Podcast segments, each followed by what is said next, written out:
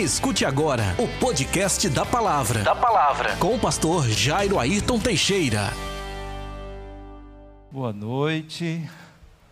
Boas noites. Nós temos hoje aqui a visita de. São duas famílias, não é? Duas famílias é, venezuelanas, isso mesmo? Muito bem. Então, eu quero dar as boas-vindas a essas famílias que nos visitam hoje. Espero que Deus nos ensine a amá-los e lhes ensine a amar-nos também. Ah, que Deus os abençoe, que Deus lhe bendiga. Muito bem, nós vamos é, meditar um pouco sobre a vida. Quer fazer isso, com o Bernardino? O tema da reflexão de hoje é o mundo passa. O mundo passa. O texto bíblico é 1 João capítulo 2, de 15 a 17. E nós temos nesse texto lições muito preciosas para as nossas vidas. Diz o texto: Não ameis o mundo, nem o que no mundo há. Se alguém ama o mundo, o amor do Pai não está nele. Porque tudo que há no mundo, a concupiscência da carne, a concupiscência dos olhos e a soberba da vida, não é do Pai, mas do mundo. E o mundo passa e a sua concupiscência, mas aquele que faz a vontade de Deus permanece para sempre. Vamos orar mais uma vez? Querido Deus e Pai, nós te agradecemos, Senhor, pela tua bondade para conosco, as tuas misericórdias que se renovam todos os dias sobre nossas vidas. Te pedimos, ó Deus, que agora nossas mentes e corações fiquem preparados para ouvir e receber a tua mensagem. Nos ajuda a entender com clareza aquilo que o Senhor separou para nós hoje. Em nome de Jesus. Amém. O tempo ele passa numa velocidade assustadora, mas nem sempre percebemos que estamos passando por transformações físicas psíquicas e emocionais. Sob certo aspecto, esse movimento constante é positivo, especialmente quando superado uma crise ou um problema daqueles que pensávamos que não suportaríamos, que seríamos destruídos. E agora nós olhamos para trás e o vemos superado e pensamos: meu Deus, eu consegui. Eu superei aquela situação. Sob outro aspecto, caminhamos sempre na direção da nossa finitude. E nos deparamos com as nossas limitações, especialmente físicas, que culminará com a nossa morte. É, é verdade. Nós caminhamos naturalmente para o nosso fim. Isso é natural, é humano. Qual é a sua perspectiva de vida? Como você decidiu viver nesse mundo? Sendo pessimista? Tem algum pessimista aqui? Pessimista convicto? Eclesiastes capítulo 2, verso 17 diz assim: Por isso odiei essa vida. Olha o que, que ele diz. Por isso odiei essa vida. Porque a obra que se faz debaixo do sol me era penosa. Sim, tudo é vaidade e aflição de espírito. São palavras de um pessimista. de alguém que tem uma perspectiva de vida muito negativa. Algumas pessoas pensam assim: sendo sábio ou sendo louco, sendo trabalhador ou sendo preguiçoso, a vida termina igualmente para todos e sem demora todos seremos esquecidos. Isso é verdade. Para tais pessoas, a vida não tem um sentido, não tem uma razão de ser. Novamente, palavras de pessimista. Vocês já ouviram falar na síndrome de Hard? Quem já ouviu falar nessa síndrome?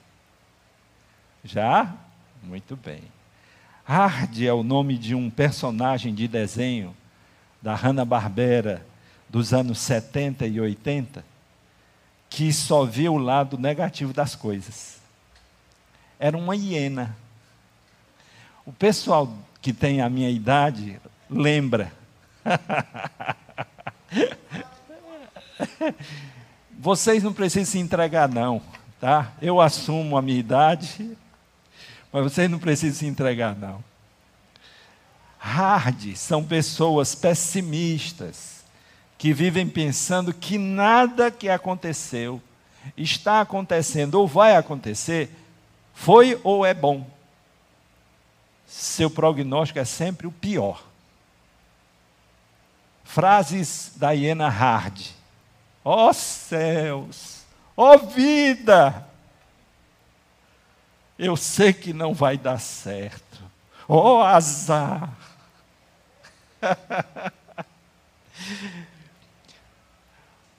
Pessimista é a pessoa que sempre tem perspectivas negativas em razão do futuro ou em relação ao futuro.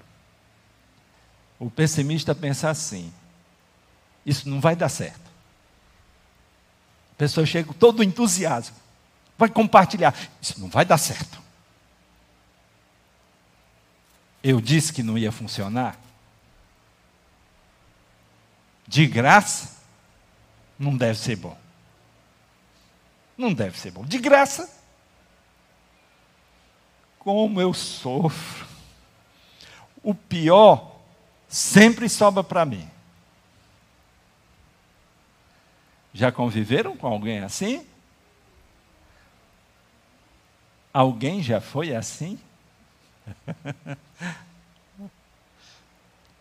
Deus ensina que seus servos devem ter uma atitude diferente da pessoa pessimista. Josué 1,9 diz assim: Não te ordenei isso, esforça-te e ser corajoso. Não tenhas medo, nem te assustes porque o Senhor teu Deus está contigo, por onde quer que andares. Ouvindo isso, você sente o quê? Encorajamento, ânimo, um impulso. Isaías 43, verso 1, a parte B do versículo, verso 2 diz assim: Não temas porque eu te salvei. Chamei-te pelo teu nome, tu és meu. Quando passares pelas águas, eu serei contigo. Quando passares pelos rios, eles não te farão submergir. Quando passares pelo fogo, não te queimarás, nem a chama arderá em ti. Dá para ficar parado? Dá para ficar desanimado? De maneira nenhuma. Essa é a atitude de um homem de Deus, de uma mulher de Deus, que acredita na presença de Deus na sua vida e no ânimo que essa presença nos dá. Como você decidiu viver neste mundo? Sendo existencialista? Qual foi o primeiro que eu falei? Hein? O pessimista. E agora quem é? O existencialista. Eclesiastes 2:24 diz assim: Não há nada melhor para o homem do que comer e beber e fazer com que sua alma goze do bem do seu trabalho. Também, também vi que isto vem da mão de Deus. É aqui e agora. O que importa, o aqui e o agora. Outros admitem que o que realmente importa é esta vida. Tudo tem que ser e fazer sentido aqui e agora. Portanto, temos que ser felizes neste mundo. Tais pessoas se entregam a essa vida com corpo e alma. São capazes de fazer qualquer coisa para se sentirem bem, realizadas e felizes. Então, não há limites, porque eu tenho que ser feliz agora aqui nesse mundo. O que me trouxe é vantagem. O que me trouxer ganho. O que me der prazer, eu quero. O texto do livro de Eclesiastes, no capítulo 2, o verso 10, diz assim: E tudo quanto desejaram os meus olhos, não lhes neguei nem privei o meu coração de alegria alguma. Mas o meu coração se alegrou por todo o meu trabalho, e esta foi a minha porção de todo o meu trabalho. Não me neguei nada.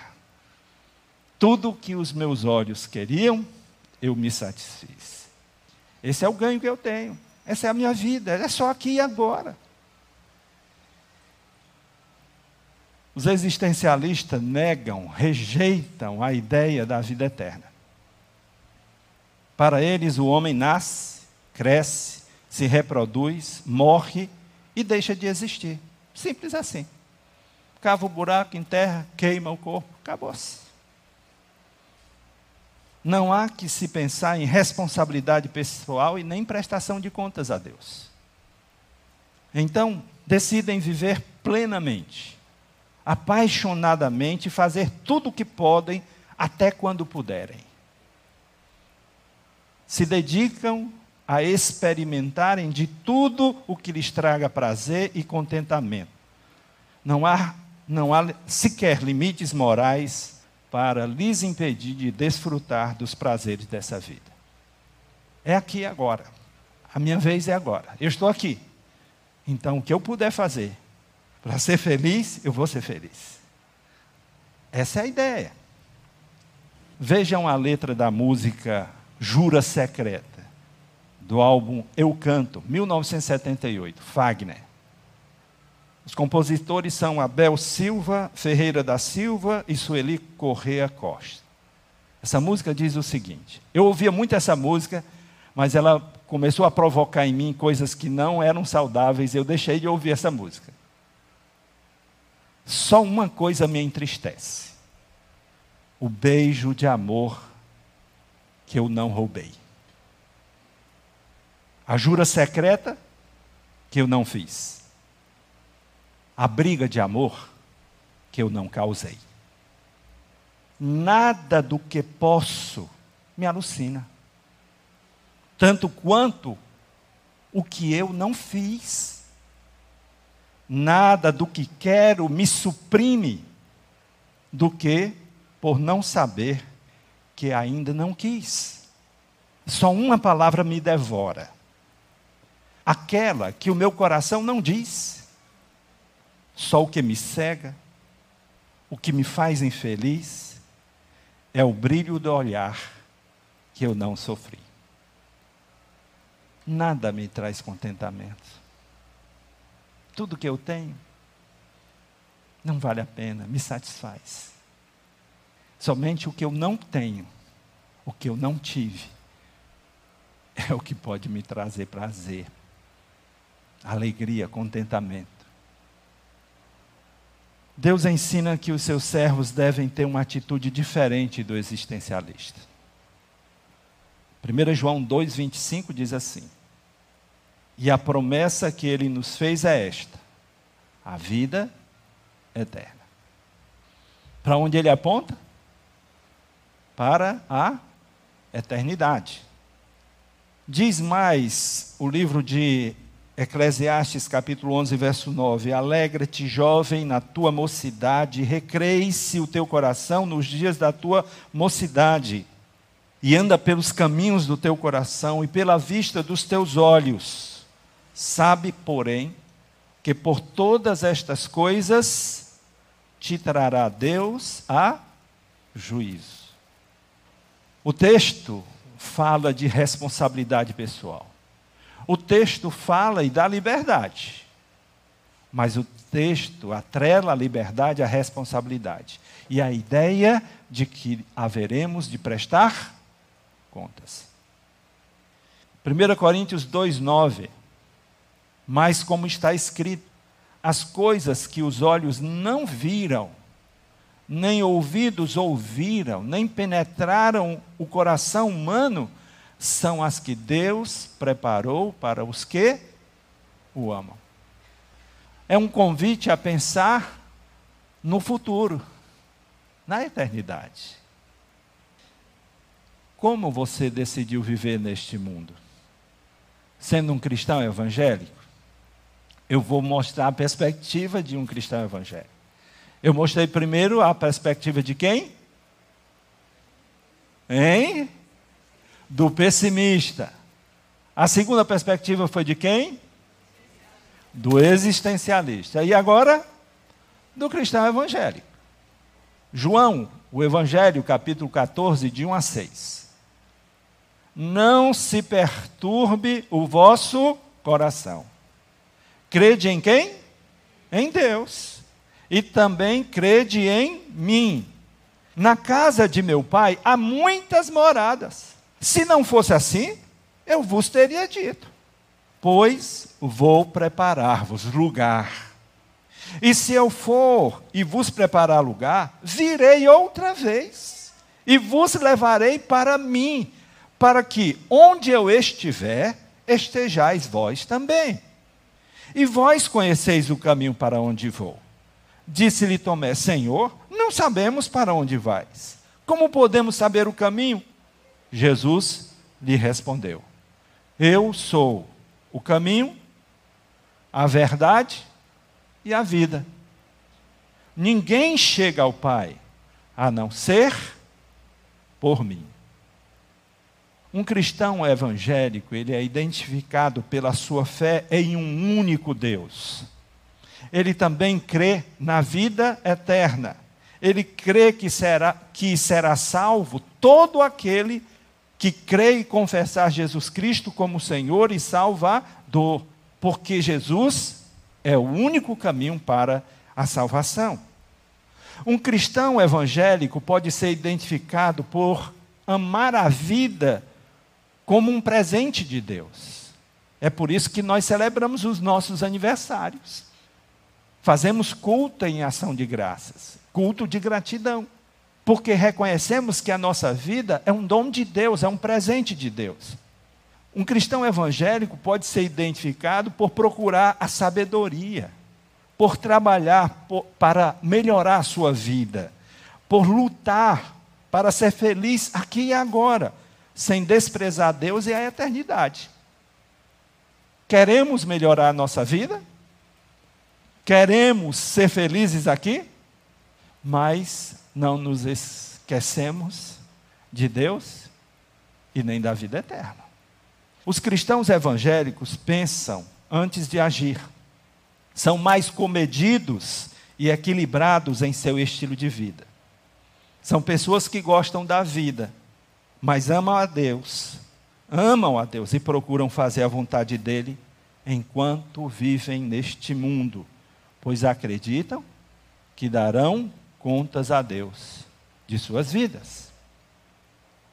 Atos capítulo 17, versos 30 e 31 diz assim: Deus não levou em conta os tempos da ignorância, mas agora ordena que todos os homens, em todos os lugares, se arrependam, pois determinou um dia em que há em que julgará o mundo com justiça, Por quê? Porque determinou um dia em que julgará o mundo com justiça, por meio do homem que estabeleceu com esse propósito. E ele garantiu isso a todos ao ressuscitá-lo dentre os mortos. Quem é esse homem? Jesus. Romanos 14, 11 e 12 diz assim: Porque está escrito: Juro por minha vida, diz o Senhor, todo joelho se dobrará diante de mim, e toda língua confessará a Deus. Assim, cada um de nós dará conta de si mesmo a Deus. Um cristão tem consciência disso. E ele vive neste mundo com essa consciência. Por isso, o seu regramento moral. Eclesiastes 12, 13 a 14 diz assim: De tudo que se tem ouvido, o fim é: teme a Deus e guarda os seus mandamentos, porque isto é o dever de todo homem porque Deus há de trazer a juízo toda a obra e até tudo o que está encoberto, quer seja bom, quer seja mal. Por ser cristão, eu vou viver do jeito que eu bem quiser? Não. O que me faz de cristão, o, o que faz de mim um cristão, é ter responsabilidade pessoal daquilo que eu faço especialmente aos olhos daquele a quem eu irei prestar contas. Um dia eu e você estaremos diante dele. E até as coisas que nós fizemos ocultas serão reveladas. No livro de Romanos, ele diz que até os nossos pensamentos nesse dia serão revelados. O mundo passa, mas você tem a eternidade pela frente nós estamos aqui de passagem. No que você realmente acredita? Quem acredita na vida eterna sabe que tudo que está em sua volta tem uma existência limitada. Acredita que terá um fim, inclusive sua própria existência terrena, física. Como eu disse no princípio, nós estamos caminhando para a nossa morte. Todo mundo que está vivo caminha na direção da sua morte. Isso é natural, isso não deveria nos apavorar, porque é natural. Mas porque acredita na eternidade, ele procura fazer a vontade de Deus na sua vida. Em tudo que faz, ele leva em conta que um dia prestará contas a Deus. Eu sou livre. E eu posso fazer o que eu bem quiser. Mas eu sei que eu prestarei contas a Deus. Então eu vou ter cuidado com o que eu faço diante daquele a quem eu haverei de prestar contas. Você pensa na eternidade? Para um pouquinho aí. A maneira como você está vivendo reflete essa sua preocupação com a sua própria eternidade? Se comparar 30, 40, 50, 100 anos, 120 anos que alguém possa viver com a eternidade, o que é isso diante da eternidade? Você acredita que prestará contas a Deus? Ou você acredita que é feito um bicho? Nasce, morre, nasce, vive, se reproduz, morre e se acaba? É isso que você pensa? Hebreus 9, 27 diz assim: E como aos homens está ordenado morrerem uma vez, vindo depois disso o juízo. Quantas vezes eu vou morrer e renascer? Morrer e renascer? Quantas vezes? Aos homens está ordenado morrerem uma vez. Vindo depois disso, o juízo. João 11, 25 e 26. Disse-lhe Jesus: Eu sou a ressurreição e a vida.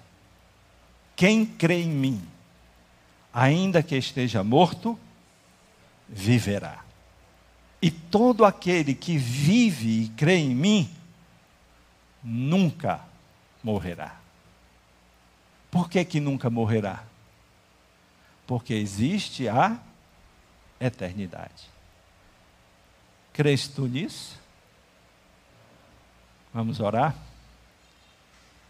Querido Deus e Pai, que todos nós possamos compreender a tua palavra, que todos nós possamos fazer uma escolha de um estilo de vida, Senhor, que seja saudável, que leve em consideração a tua santa orientação, que leve em conta a tua vontade.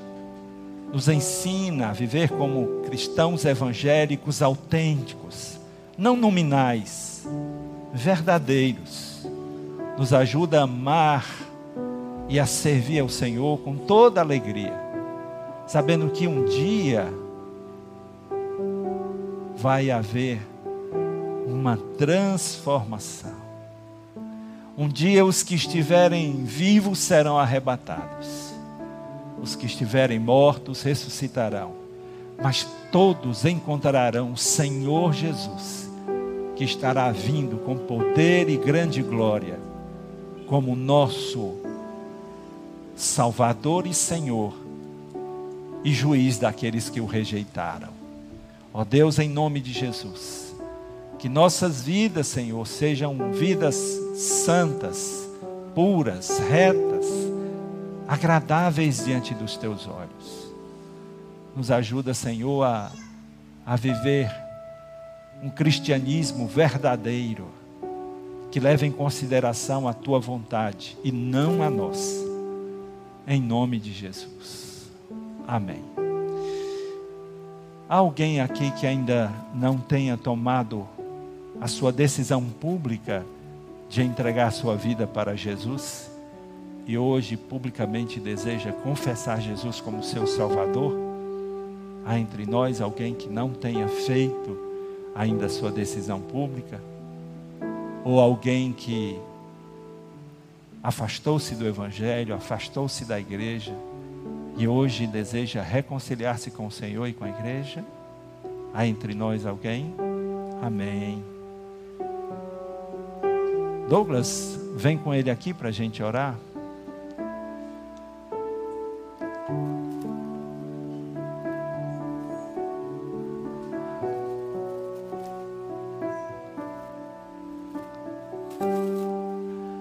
Como é o teu nome?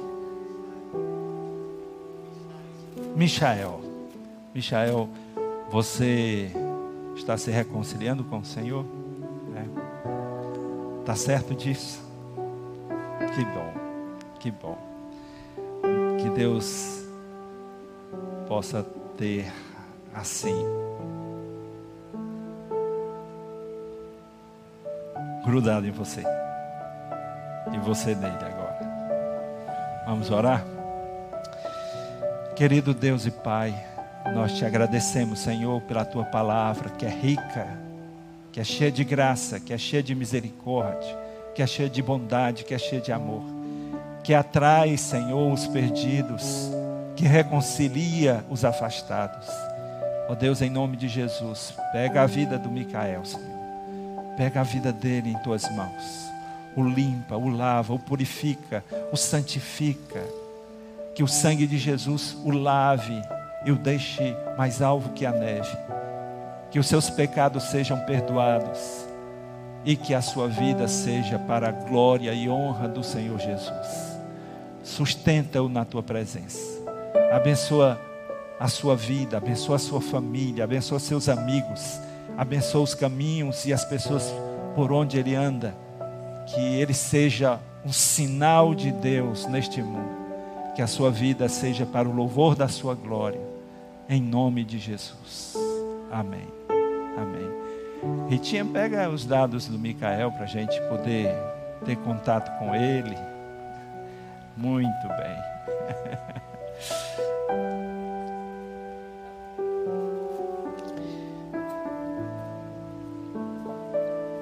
Não esperava, mas Deus tinha preparado, não é? Louvado seja o nome do Senhor. Deus é lindo, Deus é maravilhoso. Ele sabe todas as coisas. E Ele conhece todas as coisas. A Ele todo louvor, toda honra e toda glória. Amém? Vamos encerrar o nosso culto, vamos ter a oração final e a bênção apostólica. Querido Deus e Pai, nós te agradecemos, Senhor, pela vida do Micael. Te agradecemos, Senhor, porque o Senhor o chamou de volta e ele atendeu o teu chamado. Que o Senhor possa sustentar a sua vida nas tuas mãos. Abençoa, Senhor, a todos quantos estão aqui. Abençoa essas famílias venezuelanas, Senhor. Elas precisam do teu amor, da tua graça e da tua misericórdia. Estende sobre suas vidas o teu cuidado e a tua provisão. Que nada lhes falte, Senhor, porque tu és gracioso e misericordioso. Nos abençoa e abençoa a tua igreja, para que possamos nos fortalecer em Cristo Jesus, para que nossas vidas, Senhor, sejam um sinal de Deus nesse mundo. Em nome de Jesus. Que o amor de Deus, o nosso Pai, a graça do seu Filho Jesus Cristo, a comunhão e a consolação do seu Santo Espírito, seja com todo o seu povo, hoje e eternamente. Amém e amém. Que Deus lhes abençoe. Você ouviu? Você ouviu? O podcast da palavra com o pastor, com o pastor Jairo Ayrton Teixeira.